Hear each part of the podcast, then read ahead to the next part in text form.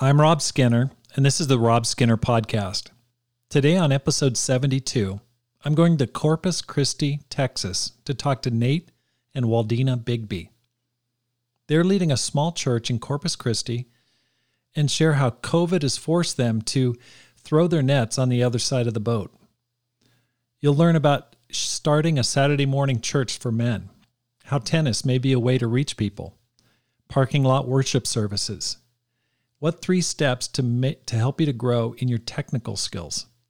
And what to do if you sense God calling you to a mission planting or small church? That and more on the Rob Skinner podcast.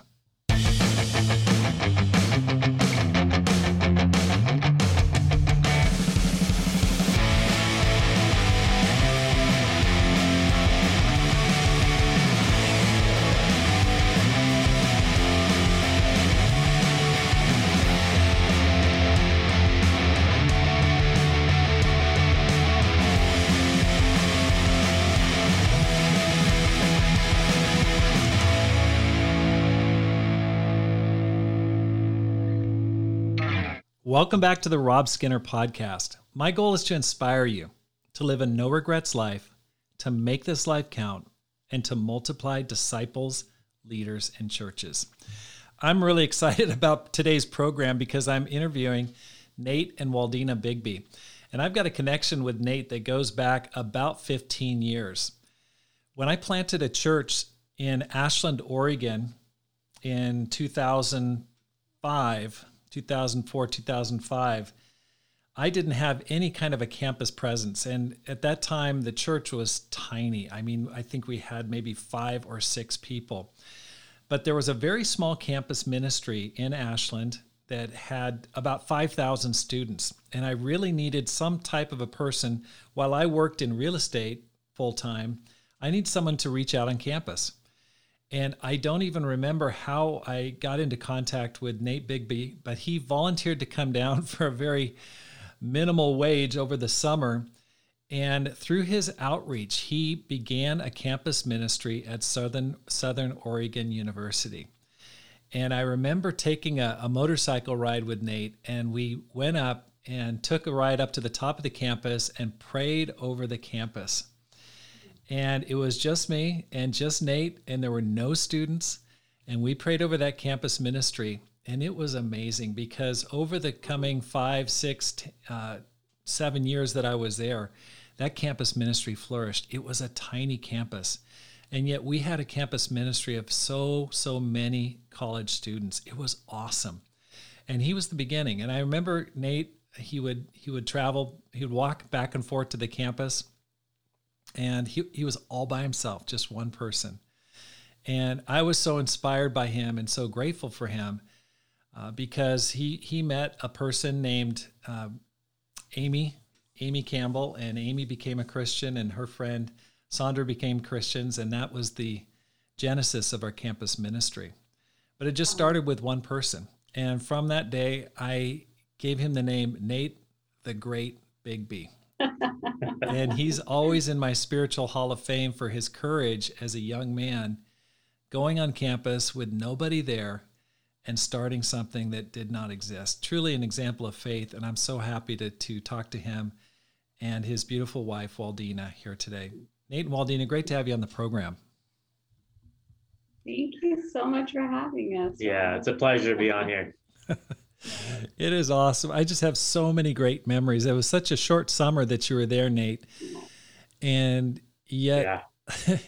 it was a, it was so great. And I, I think there was there was some overlap. We had I think Chris Schwarzenberger came a little bit later. There was a couple sisters that were there, and it was just so much fun. I remember there was a uh, a trampoline in our backyard and and I had two young boys at the time. They were like around eight and ten, and they just thought you were amazing. And I remember you getting on the trampoline and just doing backflips, front flips, oh, sure. and we were like, "Oh my gosh, this guy is absolutely amazing!" So. Nate the Great, great, great to have you here, and Waldina, so so awesome to talk to you this morning. Thanks for making the time. Oh, thank oh, you. This is awesome. Yeah, well, let me just here. let's go ahead and get started. And and why don't you just share how'd you guys become Christians?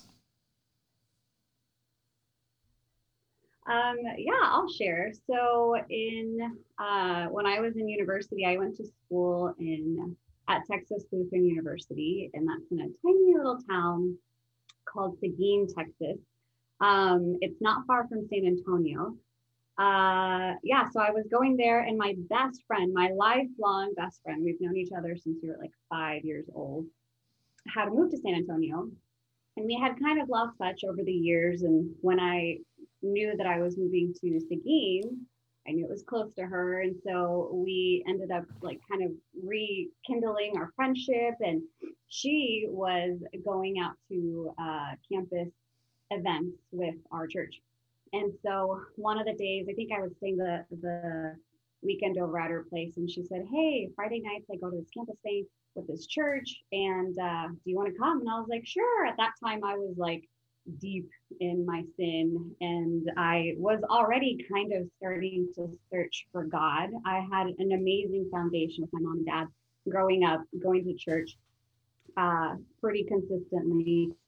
We would read our Bibles together. We would have family devotionals. But you know, I went to college and did my own thing, and um, and so at that time, I was had kind of been through a lot of pain already, and I said, yes, let's go.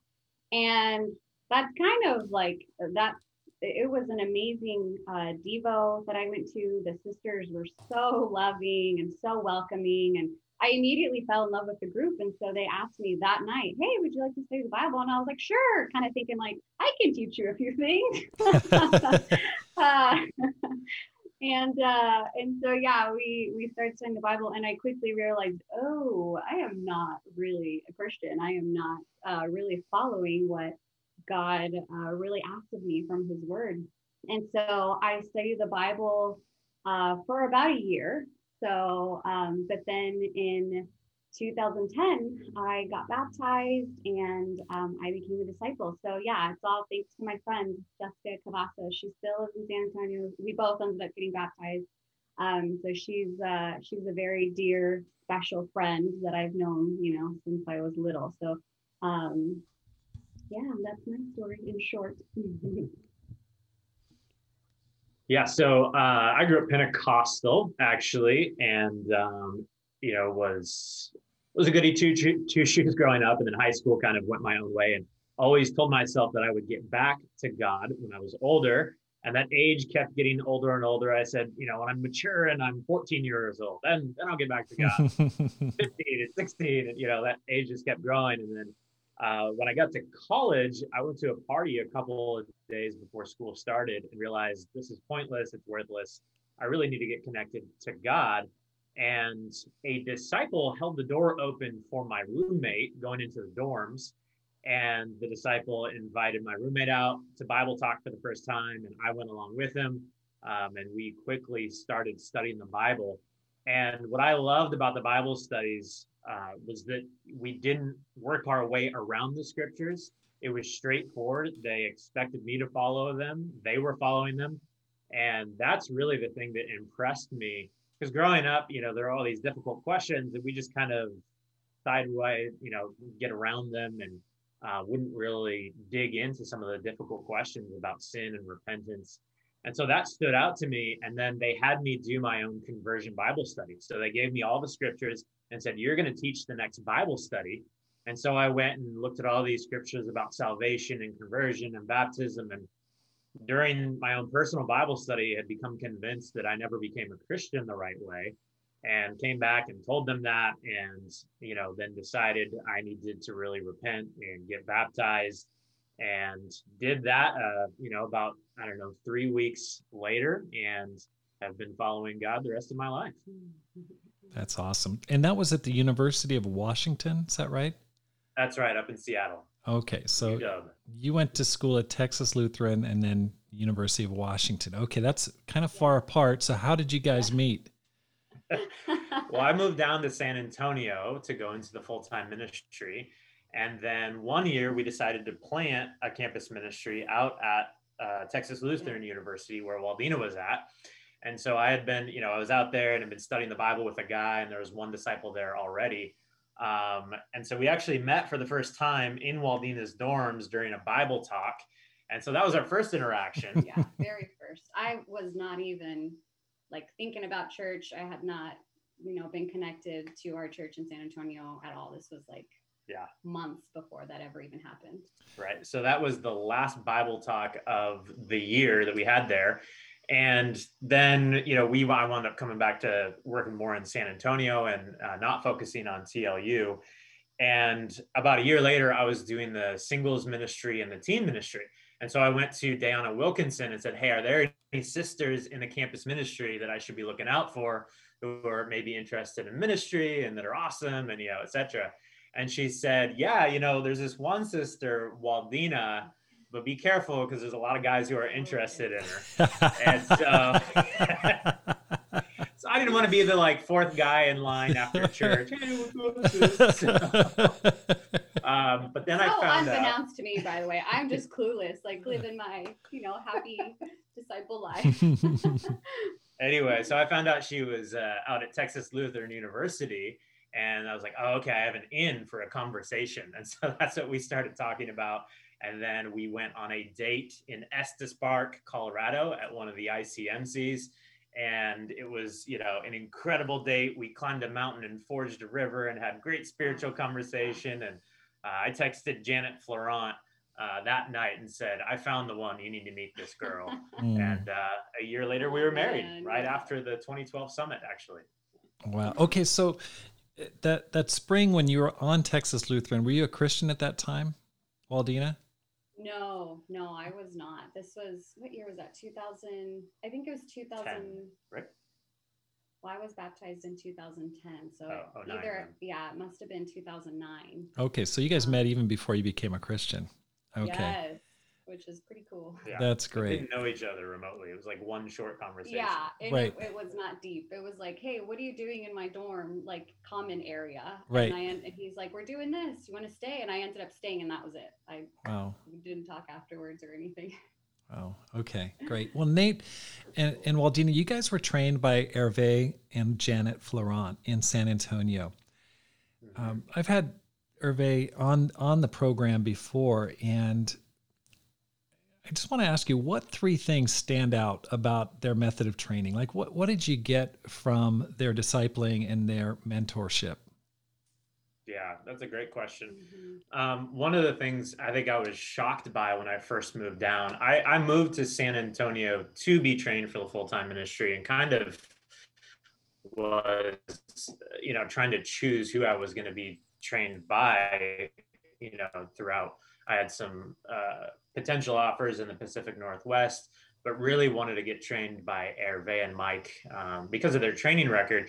And when I got down there, what shocked me was, you know, Hervé and I sat down and he said, okay, the nuts and bolts, the ins and outs of the ministry, you're going to learn those over time and you'll learn those from a lot of the other guys here. But what I really want to focus on with you is training in character.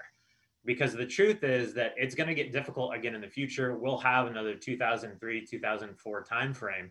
And it's your relationship with God and your character that's going to drive you through those times, not if you know how to lead the perfect Bible talk or mm-hmm. Bible study or preach the perfect lesson.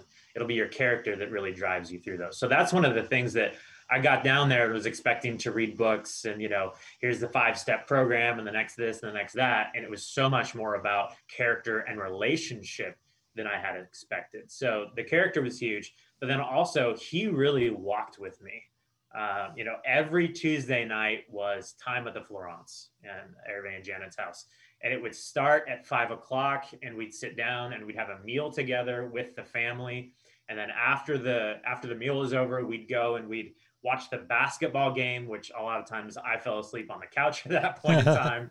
Um, and then around 10 o'clock is when we would finally step into the office and we'd get into discipling and ministry and, you know, deep conversation until midnight or one in the morning. And so I had a solid seven, you know, seven plus hours every Tuesday to really not only learn the ministry from Hervé, but also about family and connection and life and dinner and hospitality and what all of those things looked like as well. So those, I mean, that was something that that was incredibly valuable training for me. Um, and then I think the other thing that was huge that uh, Mike and Hervé are both huge on is learning to lead multiple ministries at the same time and learn all the ministries at the same time so that when eventually we would lead a church one day, we would have experience in all the different ministries.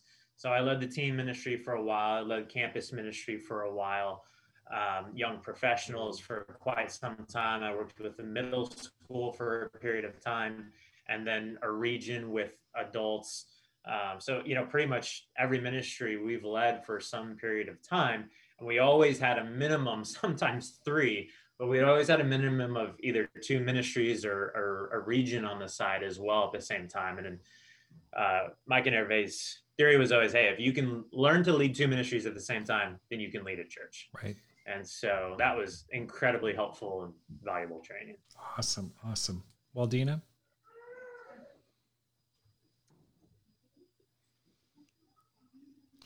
Okay.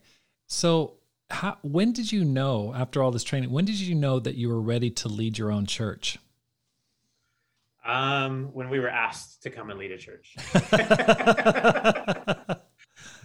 Um, I mean, truth be told, though, I mean, a you know a point of readiness. I felt, I think, ready for quite some time because we had just done so many different things mm-hmm. in the ministry um, and leading so many different areas. Ready to lead, I think. I mean, a lot of it was less about that I feel ready, and a lot more about were we called. Mm-hmm. And to me, that's when you know if God was calling, we were going to do whatever God said um, and I don't know that I ever felt like, yeah, now I'm ready and I've arrived at this point where it's time to go lead a church. Mm-hmm. I don't think that was never a thought that hit my brain. Um, you know, we had been trained for a while, we got appointed, and then, um, you know, leading multiple ministries. But I think being called what was is what was really Mm-hmm. That's when it was like, okay, it's real. It's time for us to go out on this limb and do something new, get out of our comfort zone and do something different. Yeah. Yeah, I think we were really comfortable where we were at. we had, you know, we were I just bought a new house. We were excited about it. Our kids were happy. We were happy. We, you know, we loved our neighborhood, starting to build friendships with our neighbors and just was so comfortable. And then all of a sudden it was like bam corpus christi and i yeah i it was definitely a leap of faith um, because again we had been just so comfortable and we were like why would we want to leave this comfort? But i think coming down here and visiting it was so clear that god was like just take the leap take a leap of faith. Just mm. take it. You can do it. Um, but yeah I, I also did not feel oh yeah i'm ready to lead a church is definitely all right god you got us. Right. Well, one thing that I, I see is that um, many there's a lot a lot of uh, large churches that have they're heavily resources, a lot of money and support, and so many people that are your age in their 30s um, are there on staff, you know, working multiple zones or regions, and you know when I became a Christian, a lot of those people got sent out, you know, to to mission plantings. What do you see as the some of the big differences between leading multiple ministries in a large established church versus leading a small church that's not as resourced and you know you you've only got 30 people in your church and you've got to do it all. Yeah. I mean part of what you said you know even in your question is the answer. You have to do it all right? Mm-hmm. so you know with we've got what 30 people in the church. And so there's a lot of there's a lot of responsibility. You know, in a larger church, you have, like you said, you have a ton of resources. You can delegate a lot. There's help everywhere you look, and there's a lot of structure in uh, many of those churches al- already. And I think for me, coming and leading a church, you know, the structure disappears and you have to build it for the first time or mm. rebuild it if someone has already, you know, planted the church uh, before you. And you know, it just reminds me of what Paul said about wanting to, you know, plant on no other no other foundation than that of Jesus Christ. And so for me, that was, I think to me, it was really a refresh, I think, in a lot of ways. And coming down here and kind of, okay, now it's all on you, and you have to build from the ground up, and you have to trust in God. Mm-hmm. And it's 100% on faith and go and do it. That was a very different experience for me. And it really, to be honest, it ignited a flame in me that I hadn't felt in a long time. That was Mm. really beneficial for my faith. Mm, Uh, I mean, don't get me wrong, it's hard and it's way more. I mean, in some regards, it's a lot more work than what I was doing before because I have to pick up all the nuts and bolts and learn all the different things that I had people doing in our ministry. And, you know, we, I think in a lot of ways, to me at least, I have to supplement the structure that we had with faith, which is so important for all of us mhm. um, and feel like man that's that's something i really gained coming down here is a re refreshed and renewed faith in god Mhm. That's awesome. I'd add that I think something that, you know, we didn't necessarily do a lot of in San Antonio and that we're doing here is just using everybody, you know, like anybody who has a willing heart to help and serve, like, all right, come on in. Like, what can you do? How can you help? How can you serve? Um, and so I think that's been really encouraging just to see the hearts of the disciples here to just, hey, if you guys need anything, what can we do? I want to serve people that maybe hadn't done anything before.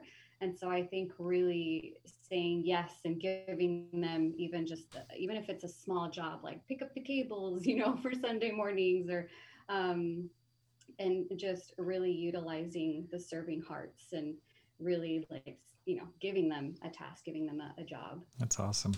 Well, now, now, can you tell us a little bit about the city of Corpus Christi, Texas, and the church? yeah totally so corpus is about 300000 population Mhm. um, it's a beach town it's on the coast of texas on the gulf coast Yeah. and uh, it's about 63% hispanic extremely religious community Mhm. I mean, you know, a lot of people say there's a church on every block. There are like five churches on every block here in Corpus. Yeah.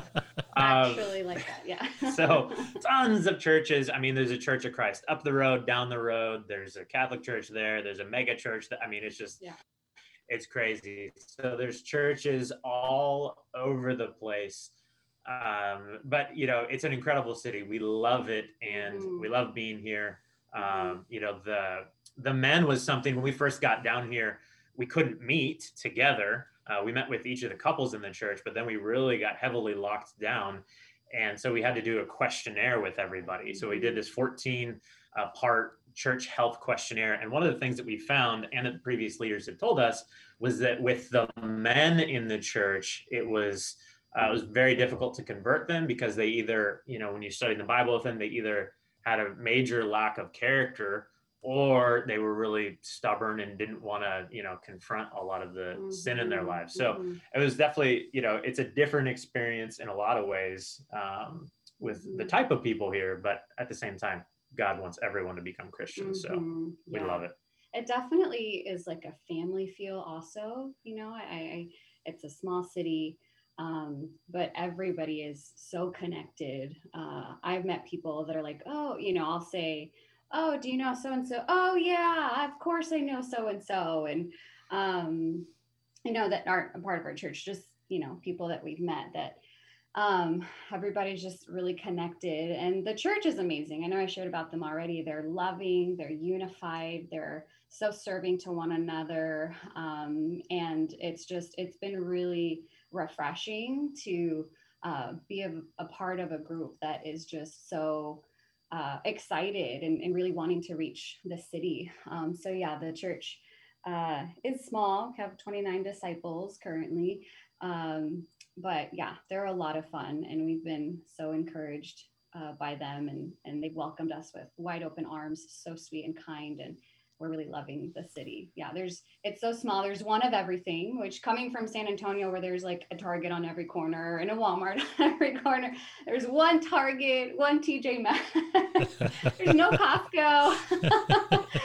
But surprisingly we've loved it. At first i was like i don't know. I don't know if we're gonna like it. It's so tiny but the first day we moved it just it felt like home and we're, we're Mm. loving the city. It's beautiful well, okay. When did you guys arrive in in Corpus? yeah we got here in the beginning of june so june. 1st i think Okay, it was so you guys landed, took over right in the middle of COVID.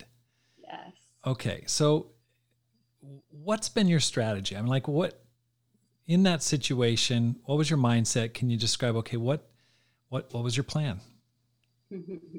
Good question. Yeah. um, so, you know, most everyone's advice was get to know the church, get to know the church, get to know the church. Yeah.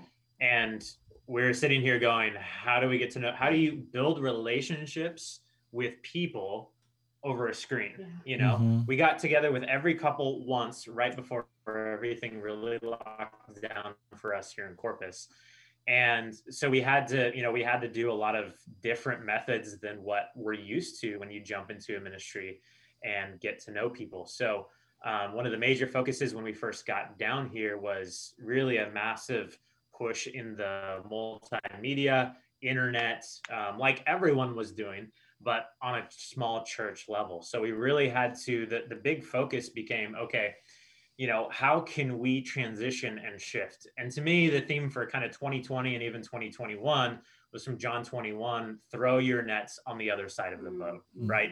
Uh, they have been focused, you know, fishing all night long on one side, on one side. And that was trying to transition and do something different. And I feel like that's what we really had to do coming to Corpus is relearn a lot of the things, you know, a lot of the core fundamentals still stay the same, but a lot of the methods have to change during quarantine. And I think even during, you know, our current age, we just have to transition and, and do things differently than we have in the past in a lot of ways. Okay. So can you describe, can you dig a little deeper? Like, what do you mean by that? Like, what are you doing differently than, than pr- prior to that?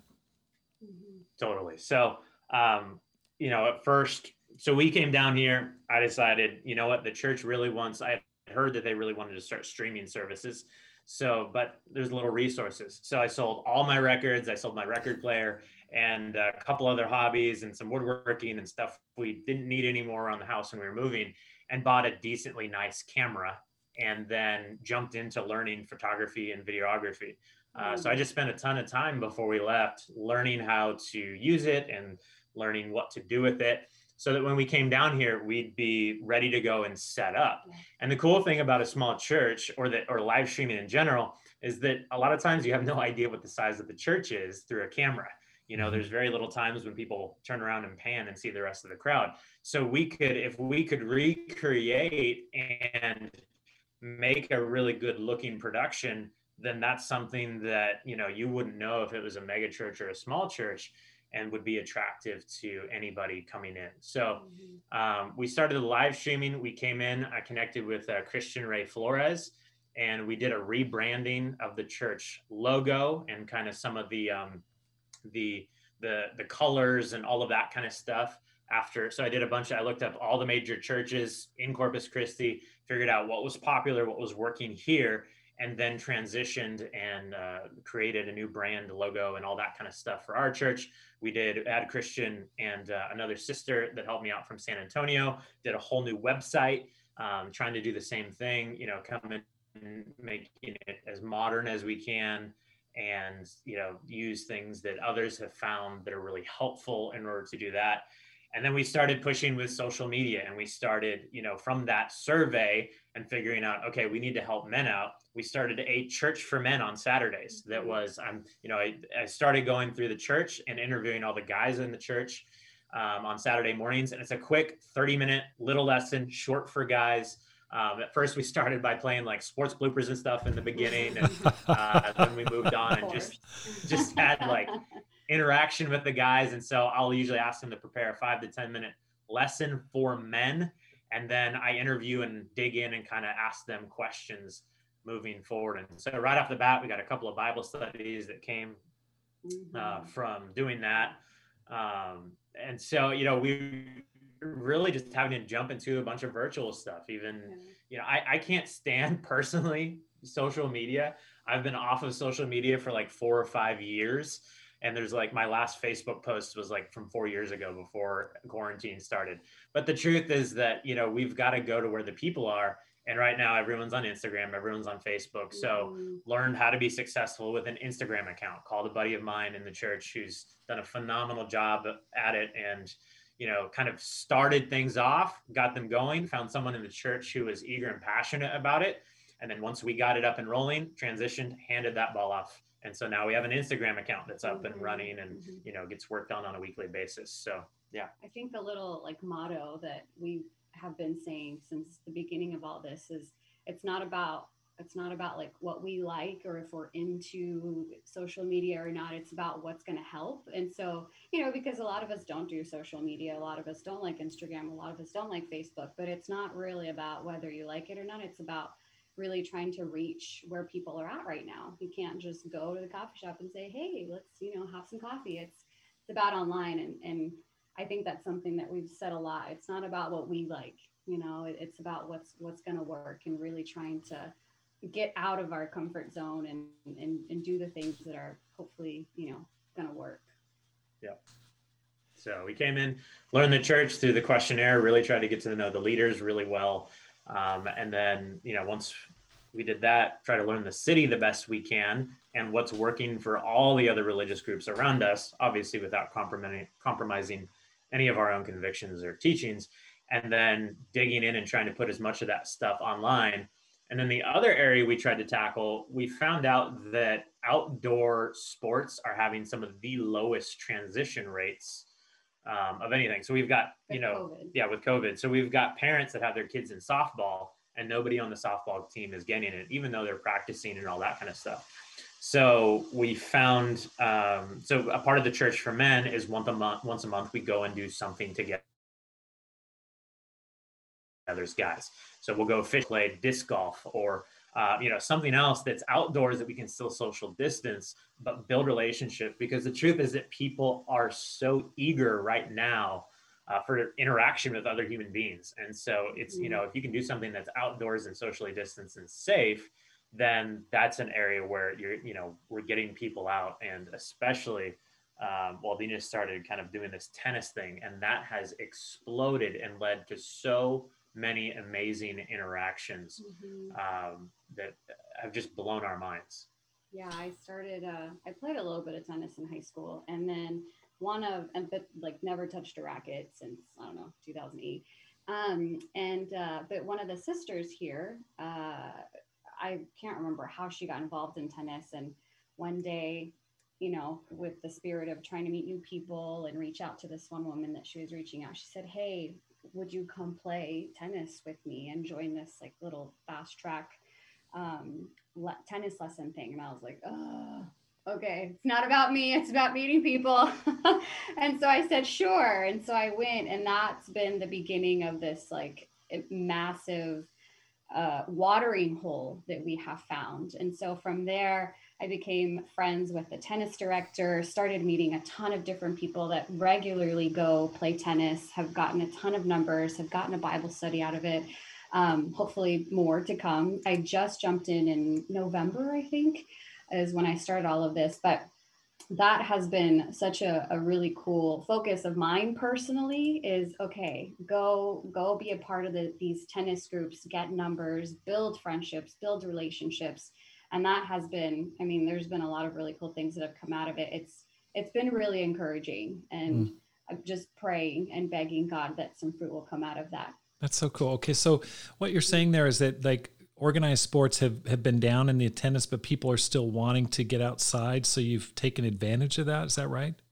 Yeah absolutely and like i mean it's Safe. all of these different things and it's a lot safer than meeting at a coffee shop or a restaurant or anything like that and people they want the interaction and a lot of people are open to doing things outdoors i mean the tennis thing has been amazing we've gotten mm-hmm. on the local news because of it through wow. one of the uh, connections there telling mm-hmm. people about how to raise money for um, hope worldwide in honduras um, you know, the women have been able to go out to a, a Dave and Buster's on a consistent basis because the manager is a tennis person and, you know, hooks them up with all sorts of stuff. Uh, we get it. We're excited. We are supposed to do it in December. We get to sponsor a tennis clinic, which just means we're doing the advertisement for it. Yeah. Uh, we get to sponsor it, and then we're gonna have this tennis clinic that we get to invite a bunch of people to for free. Yeah. Um, it's gonna be a ton of fun. So it's not yeah. normally for free, but he was just so kind and just so open and was like, sure, we'll we'll do something like that. Bring all your people people over. So that's been really encouraging. Yeah. That's fantastic. Okay, so this the tennis program is going great. Anything else that that's working for you in this new environment? Um, so there's a lot of stuff we're excited about that's coming up. I mean, all of the online stuff has been very helpful for us. We've seen people come out um, through that. I think you know it's interesting. This is obviously everything's different. Reaching out right now mm-hmm. um, and reaching out the way, even especially here in a place that's so saturated with churches, and you know it seems like everybody already goes or has at home church. We've really had to shift gears in the way that you know we reach out when we are out and about um, and so, you know, just inviting somebody to church doesn't work as well as it would in, you know, maybe a big city where it, uh, or a city that doesn't have as many churches, at least, that drives a lot of conversation. Oh, okay, so let, let's let's drill down a little bit on that because I think that's that's a good question. Is I think there's a lot of church leaders they they they've got at least some basic form of online video work going. You know they're getting their message out there. How do you convert those people watching into bible studies? Like how are you and and how do you invite people to church in this current environment? How do you take that next step? Of course people are getting they're projecting but how do you move from just kind of uh, passively waiting to actually converting those into bible studies and people who are coming into the church yeah, that's the million dollar question right now, right? Everybody wants to know how you, okay, we're doing online stuff, but how do we convert it? I think one of the things, I mean, I'll jump, I think I'll more directly answer the question in a minute. But I think a lot of it is that, you know, we've got to stop looking for quick results. And mm. because we're building, we don't have years of this stuff going on. Most of us don't. Think that, you know, some of the churches that have been doing this for a long time and have a massive following, a big base, you know when when everything transitioned it was easy for them to you know transition and start grabbing people. But for those of us who are just getting started it's to take a little bit of time. And you know whether it's podcasts or blogs or facebook instagram tiktok live stream website updates there's a ton of different avenues to pursue right now but they take time to get a consistent following to where you know you've actually got people who consistently watch you. And you're right before someone would live stream and they'd watch two or three live streams to check out and test your church to build that trust right? And then from there they would come out and you could meet them at the door. But now there's no door for you know many places none of that's working. Um, i think you know for us one of the things that's been helpful is doing parking lot services. And so one of the brothers has a trailer, and we pull the trailer up and put some cinder blocks under it. And uh, one of the sisters decorates it, and that's our little stage. And we got an FM transmitter so that the cars can listen. Um, and so that's a cool way where people can come and check things out, but still feel 100% safe. And, you know, that's been super successful and helpful. Um, Facebook ads has been helpful and successful for us where we've been able to, you know, for like 10, 15 bucks, you can reach two or 3,000 people. Mm.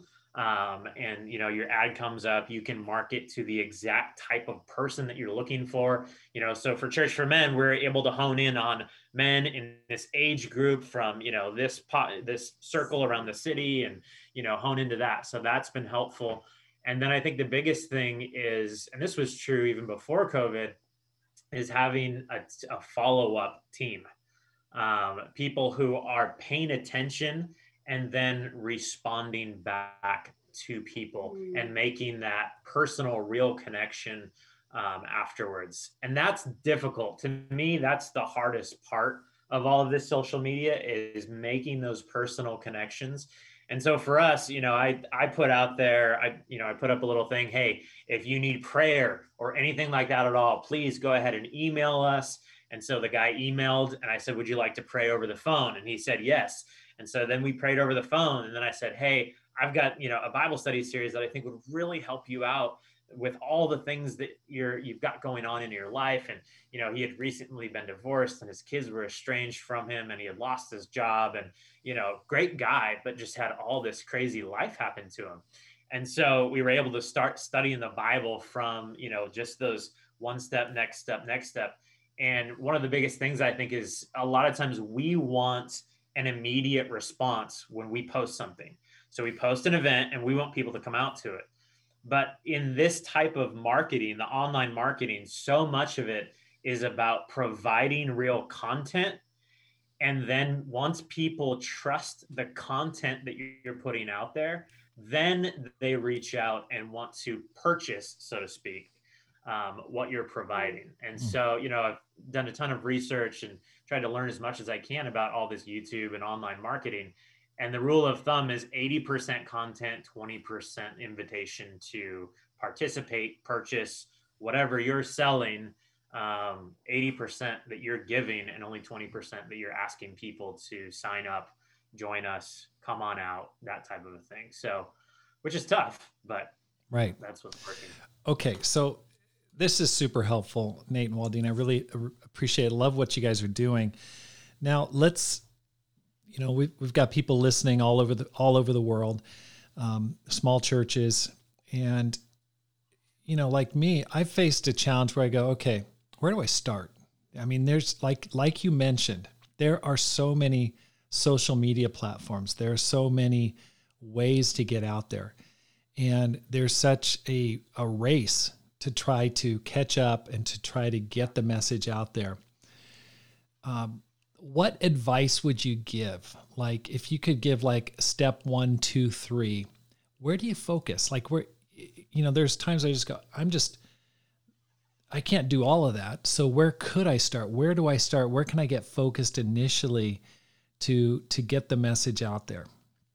Yeah um, I think getting a website that looks good is your first step. You know, it's kind of the that's what people even and I would have given the same advice one year ago before all this happened. You know, our the current generation and the way that trends are going. When somebody comes out to church, you know, you have to build trust with people, and that's a commodity that's less and less in our day and age. And the first place that people will normally go to is a church website. Mm-hmm. They hear your name, you reach out to them and they go, okay. And unless you've built a long-standing relationship with them already, if you're trying to, you know, reach a lot of people quickly, they're going to go to your website and see what it looks like. And if it looks like it was from the 90s, they're not going to want to come out to church. and so I think the first step is getting a website that matches your community, that looks similar to you know what's going on around you and getting that built and then the second thing i think step two is really getting moving on facebook um, all of the other platforms are kind of they have their own space and niche but facebook you can actually do almost all of the other things on facebook right facebook and instagram are owned or their uh, is owned by facebook and so if you get going on facebook you can also just post on instagram if you want to um, more people are on Facebook really than any other platform. You can put your videos up on Facebook from a phone super easily. And so it's kind of this catch all. You can do advertisements on there. You can do, uh, you know, you can post what's coming up for the week. You can do live prayers on there. You can do so many different things through Facebook that that's that's just so beneficial and helpful. Um, and then from there, I'd go to YouTube and start posting your videos up on YouTube because Facebook, you although you can post things on Facebook for your, you know, your live videos or whatnot, it's not a good spot to go and find them all for somebody who wants to kind of backtrack and see what you're all about. YouTube allows you to do that. You know, it's all videos on one spot. You can see the sermons and the titles and what the church is about and who's speaking and you know the worship and all that in one spot. And so that's the next you know step mm-hmm. I would go after that.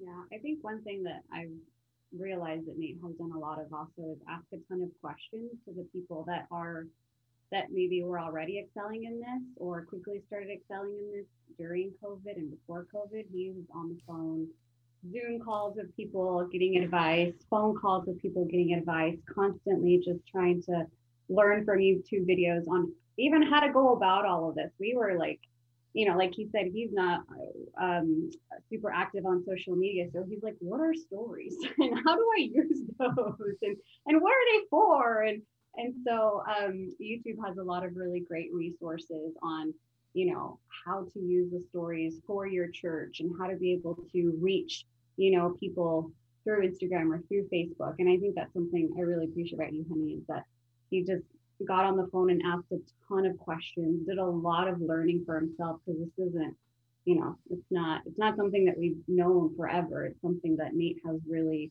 um, learned when COVID started.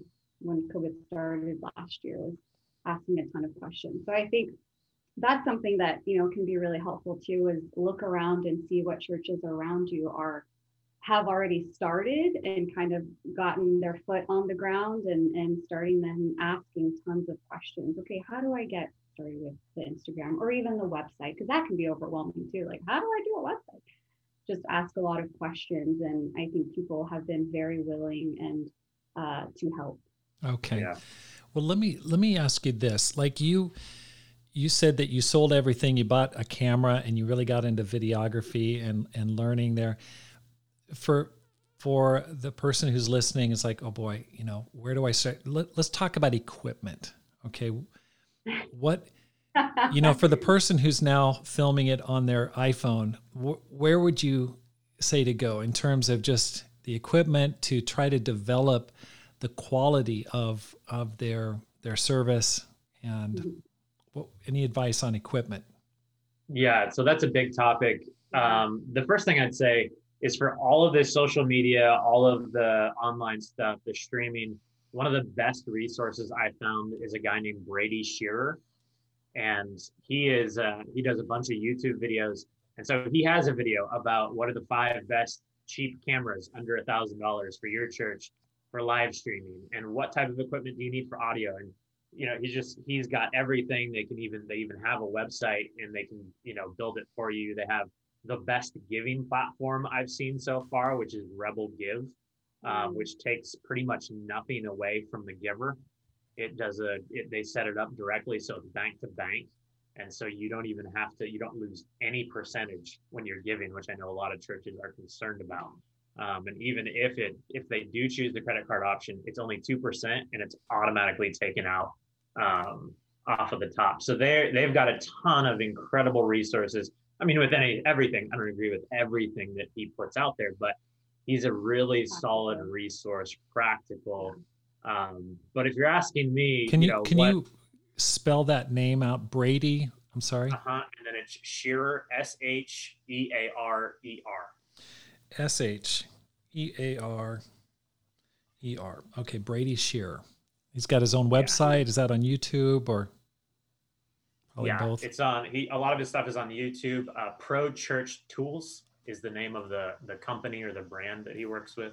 Okay, great. And I mean, literally from coming up to your title, how to build a website from yeah. scratch, what type of everything, everything that you can think of or have questions yeah. about, he's got an answer to it. That's okay. fairly decent. Yeah, it, and, and easy to follow. Like I'm not good at all this stuff either, but I could watch a video, press pause, do exactly what he's saying, and you know, like step by step. It's very practical. Any other books or resources that you could guide us to, direct us to that have been helpful for you? Um, there's not a whole, not, I haven't seen any books on this topic. Um, I think the other person that I've really started paying attention to and watching is uh, Travis. Let's see, how do you say his last name?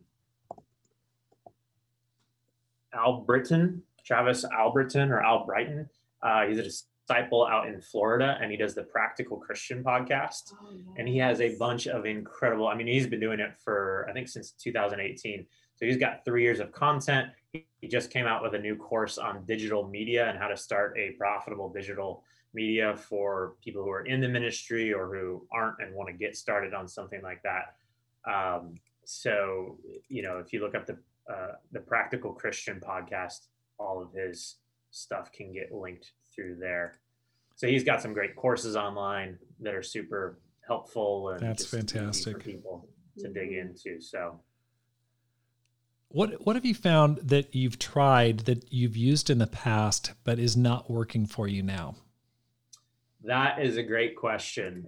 Um, I mean, normal again because of the amount of people that already you know claim to be Christians here in Corpus just inviting people out to church isn't really working right now. And so one of the things uh, I was when I was up in Seattle, I got to have quite a few uh, discipling times with Scott Green.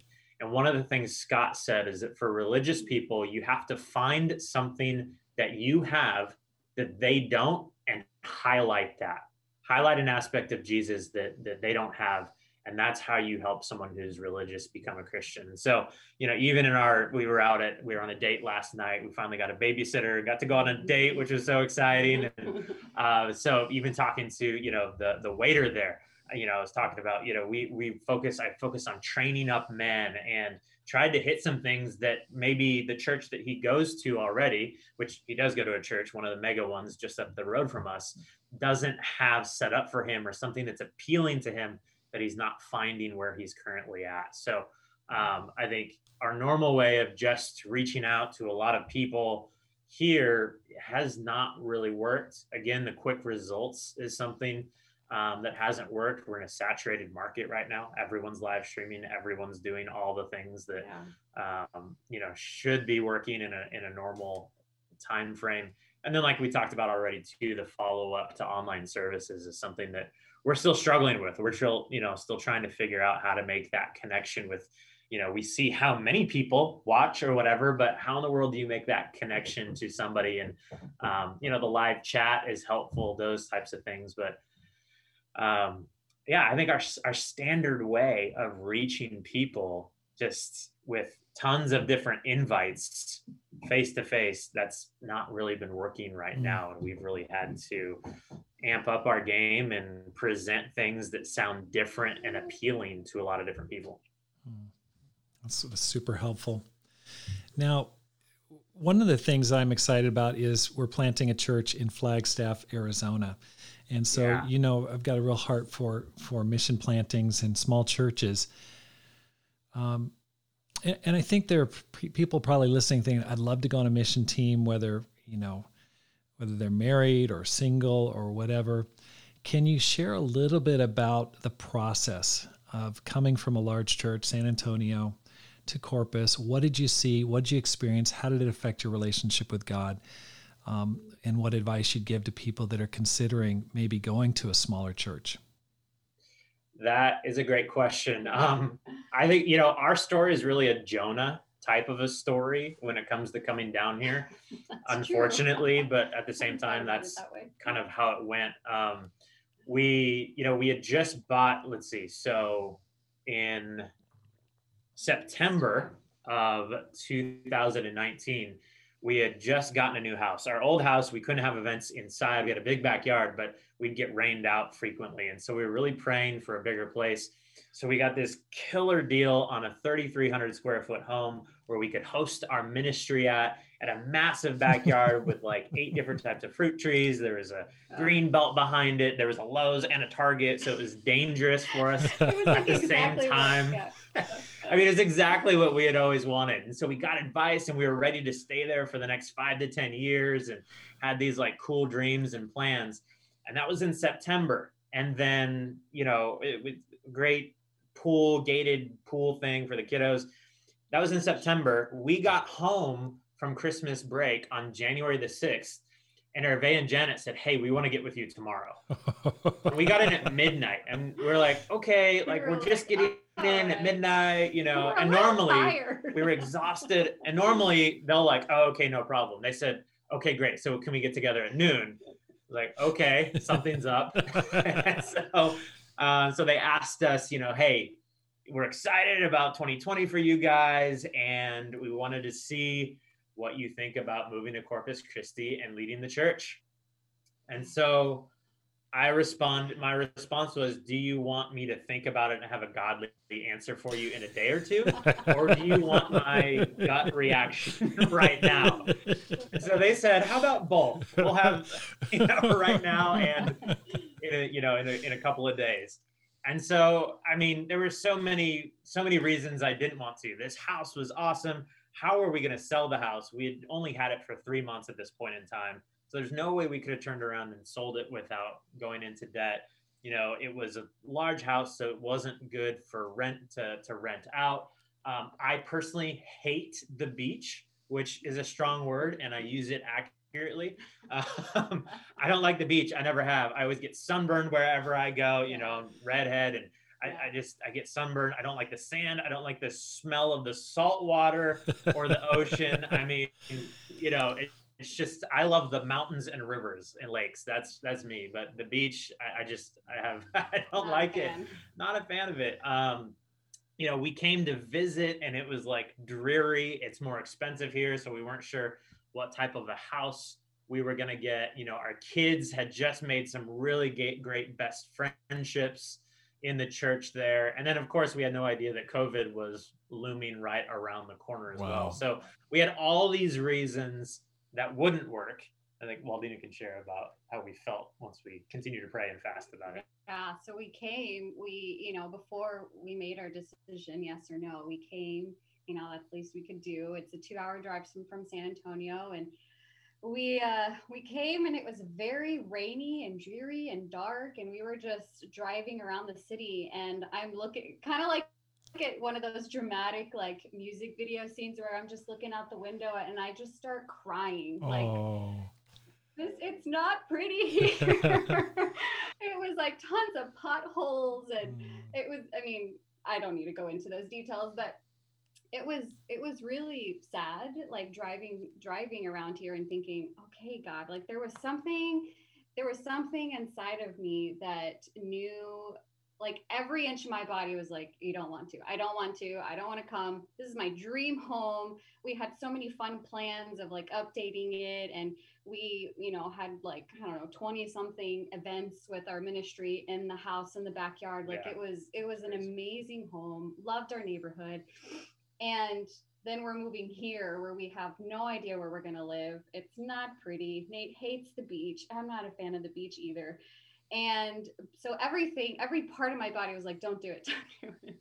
But my spirit, like every part of like the spiritual side of me was like, okay, we, there is nothing, there's nothing holding me back spiritually. Like I, I felt like it was you know that scripture that talks about if you just have you know faith size of a mustard seed god can move those mountains. And it just that's kind of how we felt. Like god quickly started moving all of these mountains that we thought like well there's no chance of us being able to you know sell this house. So maybe that'll be it you know but anyway so it was it was this like tiny tiny size of faith that we just had to take and this leap that was so scary.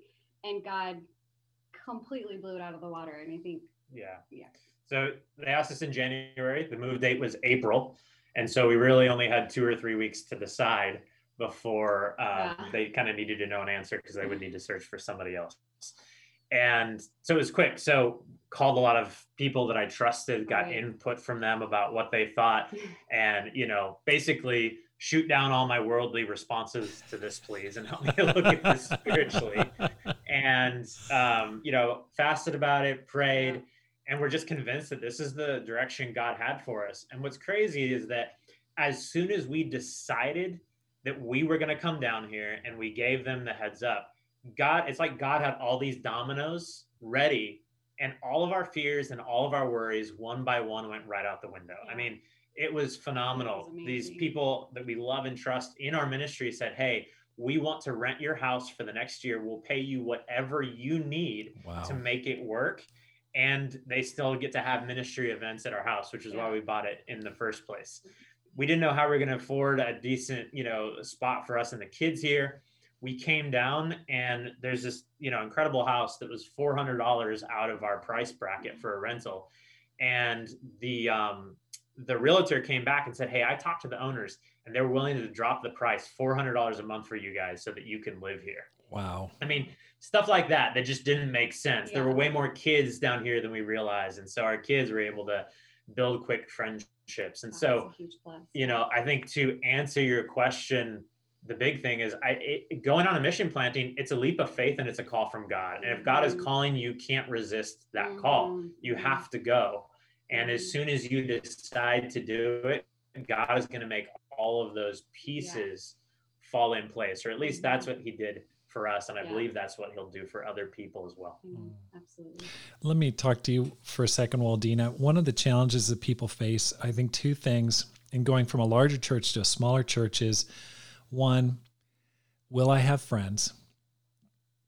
And I think that it particularly hits millennials. There's more of a like, hey, who's my friend group? And two, what about my kids? Those are two big fears. Can you talk a little bit about uh, what's happened since you've gone to Corpus? Absolutely. Yeah. I think, you know, those two, uh, amongst other things, have been such a faith building um, part in my walk with God. Just, you know, like God has just, I mean, uh, it's been amazing to see him work with with that. So, you know, I think coming down, yeah, it's definitely scary. We didn't know anybody here. We did not know a soul here. You know, we didn't have any friendships. We didn't have any any relationships.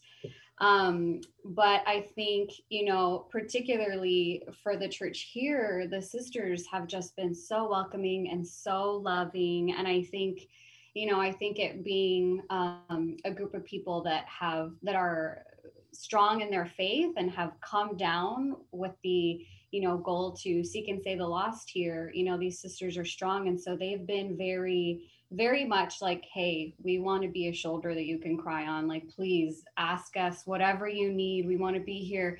And then i think something that's been you know encouraging is they love our kids too. And and they want to take care of our babies and they want to um, you know, are they're not quite babies anymore. I guess a little bit. They're five and three, but you know, I have quite a few sisters that just our kids love them and they're older, you know, but our kids love them because they're sweet and giving and they kind of, you know, pay attention to them and um and I think, you know, one of the biggest prayers that I had was, God, please let there be some children. Because we didn't know. We didn't know. We really knew very little of what we were walking into when we said yes. So I had no idea whether there were going to be little kids or not, other, you know, young parents. And I think that was something that because of our leap of faith, God was like, yep, here you go. And so there's a really nice little group of, of little kids here that they get along so well with. Um, and the community i think you know it's just they're they're very much like you guys are our family so we will take care of all of you all mm. four of you. Um, so i think that's been very encouraging. Yeah i i would say a lot of faith because i mean that's our per that's my personal experience is i didn't come down knowing that there was that there was going to be this amazing group of women. I mean i had hoped and i had prayed right? But that were gonna really wrap their arms around our family, and uh, and I think God completely blew that out of the water. I mean, it, wow. it's it's been way more than what I could ever even have hoped for, what I what I imagined. Um, yeah, that's great. Yeah. As well, you know from Ashland, I mean the the small family that you get in a small church or the the closeness and the unity makes up for the lack of programs and ministries right. in a larger congregation. Right. So our children don't need a children's ministry because they have so many relationships right. that are incredible and deep and right. family oriented. That's awesome. Well, I really appreciate the time. What what parting shot, what advice would you give to someone who wants to live a no regrets life, who really wants to make a difference and uh, make this life count? Yeah, that is a great question. You know, Rob, I think coming down to Ashland that summer, was so helpful for me and even set me up for mm. this jump as well. Um, I, I, don't know if you knew this, but we were I was initially supposed to go to Missoula, Montana that summer, and was so excited. My girlfriend and I were supposed to go to there together, and that got canceled last minute. And so initially, I had a tough time with the concept of Ashland as well, but prayed about it, got my heart about it, and was so excited. And so I think my first the, the first thing is jump out and go visit a place or spend somewhere for mm. two weeks get out of your current environment and yeah. um, and then to make the final leap you've just got to stop being comfortable it's yeah. so comfort in the us is such yes. a huge focus and achievement for many and comfort is really the opposite of a church planting you mm. just you have to get out of your comfort zone and honestly, that's one of the best things for our faith. So if mm-hmm. someone's thinking about going on a, you know, a mission team, write out a list of the pros and cons. And I think what you'll find is that most of the cons are worldly responses that don't really matter in the long run. And you will, it, it's so worth it to jump on a small mission team, a group, and your faith will just be exploded from there. It's, it's so incredible. Yes, I, I think that you know we say that a lot, right? That's something that I hear a lot. Get out of your comfort, get get out of your comfort zone. Like we say that a lot. I've heard that, but I think this was like now that we've done this, I have never. I feel like I've never done anything this much out of my comfort zone, and so I would say that you know, yeah, definitely visit. And if there's even a tiny bit of the Holy Spirit, like pulling at your heart, that you know I do need to do this, or, or, a little part of me wants to do this, but I'm scared. I would say, you know, we fasted, we prayed, we got a ton of advice, and just go for it. Mm. You know, I, that's what I would say because we did everything. I feel like practically was kind of holding us back. Our home, our friends, mm-hmm. everything in San Antonio. There was really no like real reason to come except for God, and I think that's something that I that God totally rewarded is I am and I said this to everybody and I prayed this God I am only doing this for you. Mm. Like there is no other reason. There's nobody that I'm doing this for. There's not for myself. I want to stay here in my beautiful home, but I'm only doing this for you, God. And I think God has completely just like astonished me in how much my faith has grown and uh, all the amazing things that you know we have here now and people and the relationships and all of these cool things that are happening and um, and I, I just think this is I, my faith has never been uh, yeah just stretched. And and my my yeah my faith in god is just like wow like just seeing him have all of these happen all of these things happen right before my eyes i just it, it's been a while since i've seen you know very clearly god work in my life like this. So it's but i don't think it would have happened if i wouldn't have said all right let's go. Let's do it. So mm. i would say jump out a leap of faith. That's fantastic. Nate and Waldina, thank you so much for being on the program today. It's great to have you guys. Thank you, Rob. Thank you so much. It's been an honor. Now, if someone were wanting to follow up with this, getting more information, I mean, you guys brought up so much practical help, and or maybe they're interested in Corpus Christi, how would they reach you? Yeah, you can go to our website at www.gc3.church and uh, GC3 is how we rebranded. It's a Gulf Coast Christian Church. And so that's the easiest way. There's a mm-hmm. form on there, email, um, or you can email me directly at nate.bigbee at gmail.com. And Bigbee is uh, spelled B I G B E E. We have a cool little video that we made that's fun and funny and kind of shows a little bit more visually what the what the church and what the city looks like. Yeah, so an invitation to move. Doing that, yeah. Yeah, invitation to move here. We still need more people yes. to come help us spread the word here in Corpus. terrific, terrific. Well, I'll go ahead and include that in my notes. Thank you so much. Thank you. Thanks, Rob. Thanks, Rob. And I want to thank you today for listening to the Rob Skinner podcast. My goal is to help you to inspire you to make this life count, live a no regrets life, and multiply disciples, leaders, and churches. If you're enjoying this podcast, let me ask you a favor. Let your friends know about it and how to find it. Tell your church friends and spread the word. Have a great day and make this life count.